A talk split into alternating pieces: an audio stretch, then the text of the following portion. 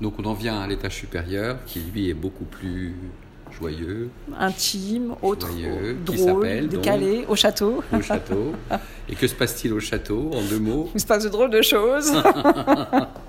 Il se passe de drôles de choses. On va pas trop, trop dévoiler. Euh, Le château, c'est une belle aventure. Encore une fois, c'est c'est venu d'une rencontre. Alors, je dis encore une fois par rapport aux séries avant des Animal Lapidum, parce que des Anim- des Animal Lapidum, c'est pas seulement une rencontre avec un lieu, c'est autre chose.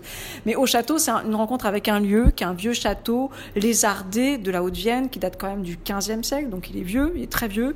Il a une situation géographique intéressante, il est, en haut d'un petit rocher, il est entouré de forêts, il n'y a que de la forêt. Tu regardes sur Google Maps, c'est incroyable. Il est dans une mer de forêts, d'arbres.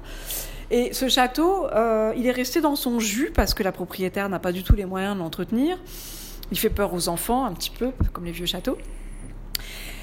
Et là, euh, quand j'ai rencontré cet endroit, j'ai eu envie de faire une série un petit peu rigolote, euh, avec des petites pointes d'humour, des mises en situation en costume d'époque, que j'assume totalement. Donc ça se voulait pas contemporain dans le sens premier degré du terme. C'était en costume d'époque, mais avec des décalages, effectivement, des situations euh, un peu grotesques, des situations un peu légères, des enfants, des personnes plus âgées, et puis des jeux de mots comme la mère poule avec ses poules euh, sur son vieux landau là, et puis sa perruque là, voilà. C'est une série qui se veut loufoque en fait. On s'est bien amusé. Donc la, dernière question, c'est qu'est-ce qui fait que tu écoutes les pierres? C'est quand même peu courant. C'est-à-dire quel est le statut de la pierre dans ton imaginaire? Quel est le dialogue que tu nourris avec la pierre? Euh, Quel est le passé, enfin je sais pas, éternel, euh, quelque chose qui sédimente, qui fonde, qui établit, qui défie le temps Je, je, je sais pas trop, hein, c'est difficile de s'analyser soi-même. euh, C'est vrai que c'est tout.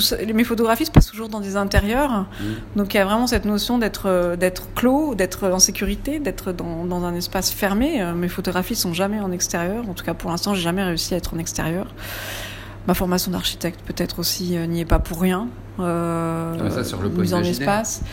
Ou le plan de l'enfance peut-être Mais je, je, je sais pas. Faudrait que j'aille voir. euh, je sais pas. Bon. Non, mais j'ai pas de réponse en fait Oui, à cette question-là. Oui. Euh, c'est vrai que j'aime les lumières intérieures, j'aime les ombres, j'aime les ombres qui sont dans les intérieurs. Ça, c'est aussi une notion importante, mais je je, je, je saurais pas dire pourquoi j'aime les ombres dans les intérieurs. C'est pour ça que j'aime pas les extérieurs, faire des photographies en extérieur parce qu'il n'y a pas d'ombre. Il y a toujours, il y a très peu d'ombre.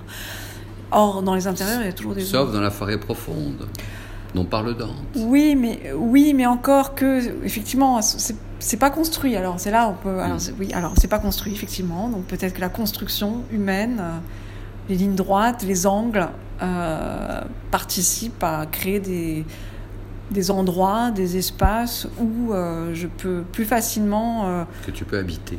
Habiter, oui, habiter, euh, où je peux mettre en scène les personnes. Une forêt, c'est. Mais j'ai pensé en plus faire des, photographies dans une forêt. C'est un projet que j'ai, mais il faudrait qu'il y ait du brouillard pour que ce soit plus contenant. C'est-à-dire que sans doute, euh, les espaces euh, à l'extérieur sont, sans limite. J'ai besoin de limites, voilà, pour travailler, pour mon imaginaire. Ça a besoin de limiter, d'être structuré. besoin d'investir un lieu qui se voudrait plutôt protecteur dans une forme d'intimité rêveuse et rêvée. Merci Estelle Lagarde. Bonne, Merci. bonne exposition. Merci.